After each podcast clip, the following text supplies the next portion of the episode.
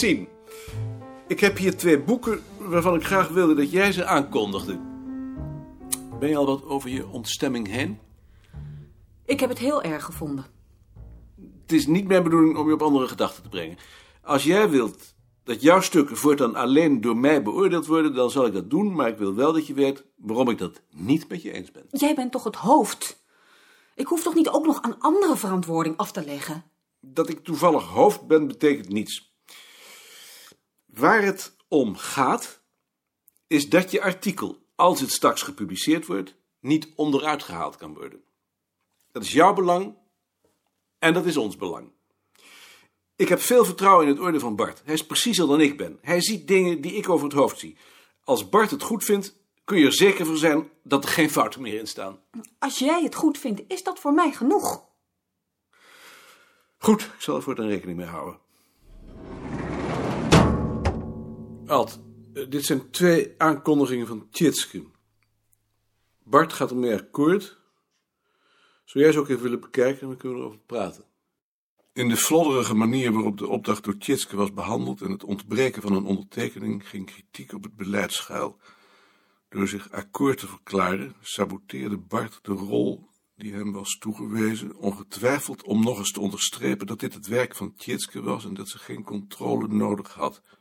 Hij hoorde Bart aan de andere kant van de boekenkast ritselen met papier en hij vroeg zich af wat hem bezielde. Voor het eerst had hij het gevoel dat er in zijn voortdurend verzet een dreiging zat die als een scheur door de afdeling trok. En het verontrustte hem dat hij daar nu ook Tjitske in had betrokken. En? Dit kan niet, hè? Nee, dit kan niet. Bart, heb je even tijd om over de aankondigingen van Tjitske te praten? Ad en ik hebben die samenvattingen ook gelezen en we vinden dat het zo niet kan. Dan zal ik me wel weer bij de meerderheid moeten neerleggen, maar ik ben het niet met jullie eens. Ik weet niet wat Ad voor argumenten heeft. Ze had in ieder geval die zinnen van de flaptekst moeten toetsen aan de inhoud. Hoe weten jullie nou dat ze dat niet gedaan heeft? Dat is mijn indruk. Daar weet ik dan niets van. En ik heb ook geen zin haar naar zoiets te vragen. Bovendien heb ik er een grote hekel aan om iets in het werk van een ander te verbeteren. Er zijn drie redenen om dat in dit geval wel te doen. In de eerste plaats is de zin van dat aankondigen nou juist dat ze die boeken lezen. Het is een deel van hun opleiding. Ja, daar ben ik dan niet geschikt voor, voor die opleiding.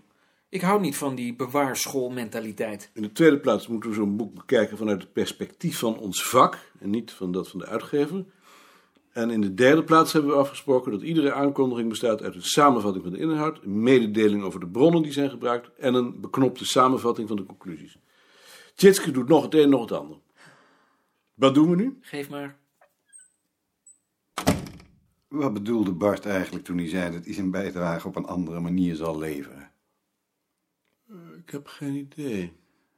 Ik vraag me af of hij zich wel realiseert dat hij die bijdrage over tien jaar alleen kan plaatsen omdat wij alle voorafgaande nummers gevuld hebben. Ik denk niet dat hij zich dat realiseert. Hmm. En? Ik heb tegen haar gezegd dat ik haar aankondigingen goed vind, maar dat jullie er bezwaar tegen hebben, zodat ze zich maar tot jullie moet richten als ze wil weten wat jullie bezwaren zijn. Je hebt van Bart gehoord dat ik kritiek heb op je aankondigingen. Ja. Ik wou je uitleggen wat er volgens mij aan mankeert. Bart vond ze anders goed en die controleert me. Maar ik niet. En ik heb de eindverantwoordelijkheid. Heb je ze daar? Zullen we ze samen doornemen?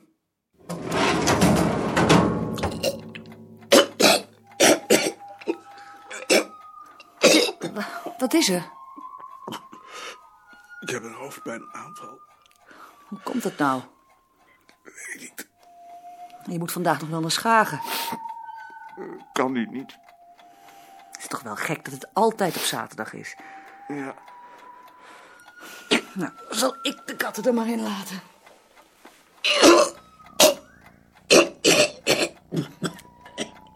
Wat doe je nou? Blijf je in bed? Ja. Wil je niets hebben? Nee. Ook geen kopje thee? Nee.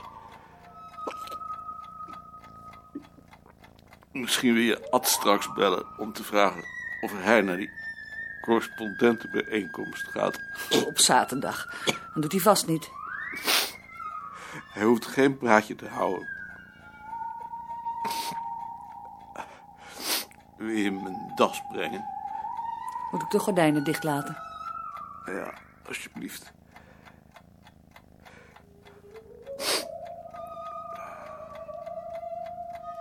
Slaap je? Nee. Nou, ik heb Ad gebeld, maar hij weet niet of hij het wel doen kan, want hij is warm.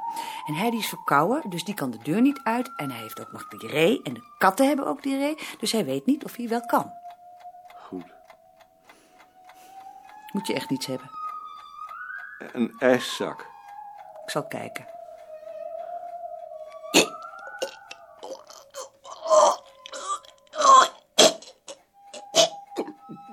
Riepje? De pot.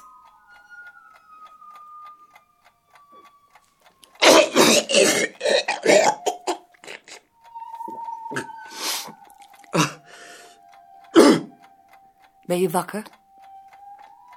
Ja. Heidi belde. Ad is wel op weg gegaan, maar hij is weer teruggekomen. Hij heeft op het station nog een rolletje menthol gekocht, maar dat hielp niet. Hij bleef warm. Hoe laat is het? Half drie. Dank je. Hoe gaat het nou? Belazerd. Voor zover ik me zorgen kon maken, wat het grootste deel van de tijd volstrekt onmogelijk was. Zo'n hoofdpijn laat zich eigenlijk niet beschrijven. Ik zal er geen moeite voor doen. Maar voor zover ik me zorgen kon maken dus, dacht ik aan de houding van Bart. Die zit me behoorlijk dwars. Omdat ik eigenlijk vind, net als Buitenrust Hettema dus, dat je je over zoiets niet hoort te ergeren. Ik probeerde mijn ergernis dus weg te redeneren. Het probleem is dat ik in een situatie als deze mezelf niet meer zie. De bevrijdende figuur van de hoofdambtenaar die ik van een afstand kan volgen is uit het beeld verdwenen. Ik ben het zelf, die hoofdambtenaar, overtuigd van mijn eigen gelijk, wrokkend, vol zelfbeklag over wat mijn ondergeschikten mij aandoen, en dat terwijl ik met de pleuris werk en niets dan het goede met hen voor heb. Wat Bart en op andere ogenblikken Ad, Sien, Tjitske bezielt, is bij voorbaat veroordeeld als het niet in de pas van mijn goede bedoelingen loopt. Over die goede bedoelingen straks misschien meer. Ik ben zo overtuigd van mijn gelijk in deze conflicten dat ik het gelijk niet ga aantasten voor ik het nog eens onderstreept heb. Want hoeveel er ook op is af te dingen, dat ik na alles te hebben afgewogen gelijk heb, blijft als een paal boven water staan. Maar dat gelijk zetelt ergens anders. Over mijn lezing, die ik de vorige week aan Bart en Ad heb voorgelegd, merkte Bart op: ik kan me niet aan de indruk onttrekken dat ze bestaat uit een reeks goed in noten verpakte vooroordelen. Ik ben bereid zoiets onmiddellijk toe te geven.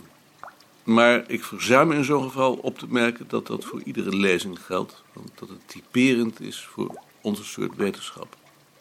En daar zit precies het verschil tussen ons. Want Bart en Sien en Tjitske, altijd in een ander geval, vinden dat niet van wat zij schrijven. Of in het geval van Bart, niet schrijven. Zij geloven in een absolute, onpersoonlijke, objectieve waarheid. En vanuit dat geloof verwerpen ze wat ik zeg, schrijf, doe. Niet omdat mijn opmerkingen verschillen van de hunne, kwalitatief dan, maar omdat ik ze altijd meteen relativeer en terecht relativeer. Ze trekken zich op aan mijn zelfkritiek, zoals zoveel mensen met wie ik ben omgegaan of nog omgaan. Met als enige volstrekte uitzondering die mij op dit ogenblik invalt, Frans Veen. Behalve dat ik een dergelijke reactie stom vind, voel ik haar als verraad. Ik ben een man die zijn hele leven verraden wordt. Waarmee we terug zijn op het punt waar mijn zelfkritiek tekortschiet. Maar laten we wel zijn, dat punt bevindt zich op dat ogenblik al ver buiten het schootsveld van deze lieden. Maakt me alleen razend als ik hun geknetter in de verte hoor. En uit de zelfverzekerdheid waarmee ze bezig zijn, begrijp ik dat ze de illusie hebben dat ze doel treffen. Als ik barst, is dat van woede, omdat ik hen geen mores kan leren. En aangezien het onder alle omstandigheden gezonder is om niet te barsten, is het enige wat mij overblijft begrip opbrengen. Dat lukt me vaak. Soms lukt het niet. Als het niet lukt, zoals nu dan, komt dat omdat ik bij hun houding belang heb.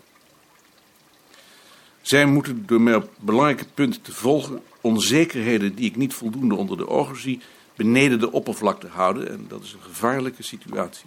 In de eerste plaats omdat je je afhankelijk maakt van een stel onbenullen. Laten we ze zo voor het gemak maar even noemen, zonder daarmee op hun menselijke kwaliteiten te willen afdingen. In de tweede plaats omdat ze de kennis van jezelf ondermijnden. En dat laatste is op het duur nog onaangenamer dan het eerste. De vraag is dus welke onzekerheden verborgen worden. Ik heb niet de illusie dat zoiets op een zondagmiddag aan het daglicht kan worden gebracht, maar het zou geprobeerd moeten worden. In tegenstelling tot de mensen die het geloof in hun eigen gelijk voor de hoeksteen van hun geestelijke gezondheid houden, zie ik, onder de omstandigheden waarin ik leef, als enige oplossing een duidelijke scheiding tussen mijzelf en de hoofdambtenaar die door een ongelukkige maar onvermijdelijke samenloop van omstandigheden mijn naam draagt. Dat houdt in dat alles wat er gebeurt mij geen donder zou moeten kunnen schelen. Iedereen wordt op zijn eigen manier heilig. Als ik me kapot wil werken, moet ik dat weten. Geen reden om van een ander hetzelfde te vragen. Ik denk dat daar de kern van het probleem zit. Ik heb een motief nodig om me kapot te werken. En aangezien ik dat motief niet duidelijk zie, moet het door anderen bevestigd worden. Het werk wordt ons opgedrongen. Ik laat niet na om dat in alle toonaarden te beklemtonen. Ik houd er niet van. Het dreigt ons te overweldigen en kan alleen maar met loyaliteit en een uiterste aan gevechtskracht bestreden worden. Door als zo'n gevechtsgroep op te treden, houden mensen een mythe in stand die het werk voor mij draaglijk moet maken. Misschien dat dergelijke overwegingen bij vlagen ook bij Ad meespelen. Hij werkt zich dan plotseling rot. Maar tenslotte is hij niet verantwoordelijk. En hij heeft aan de andere kant Heidi, die voortdurend bezorgd is over zijn gezondheid.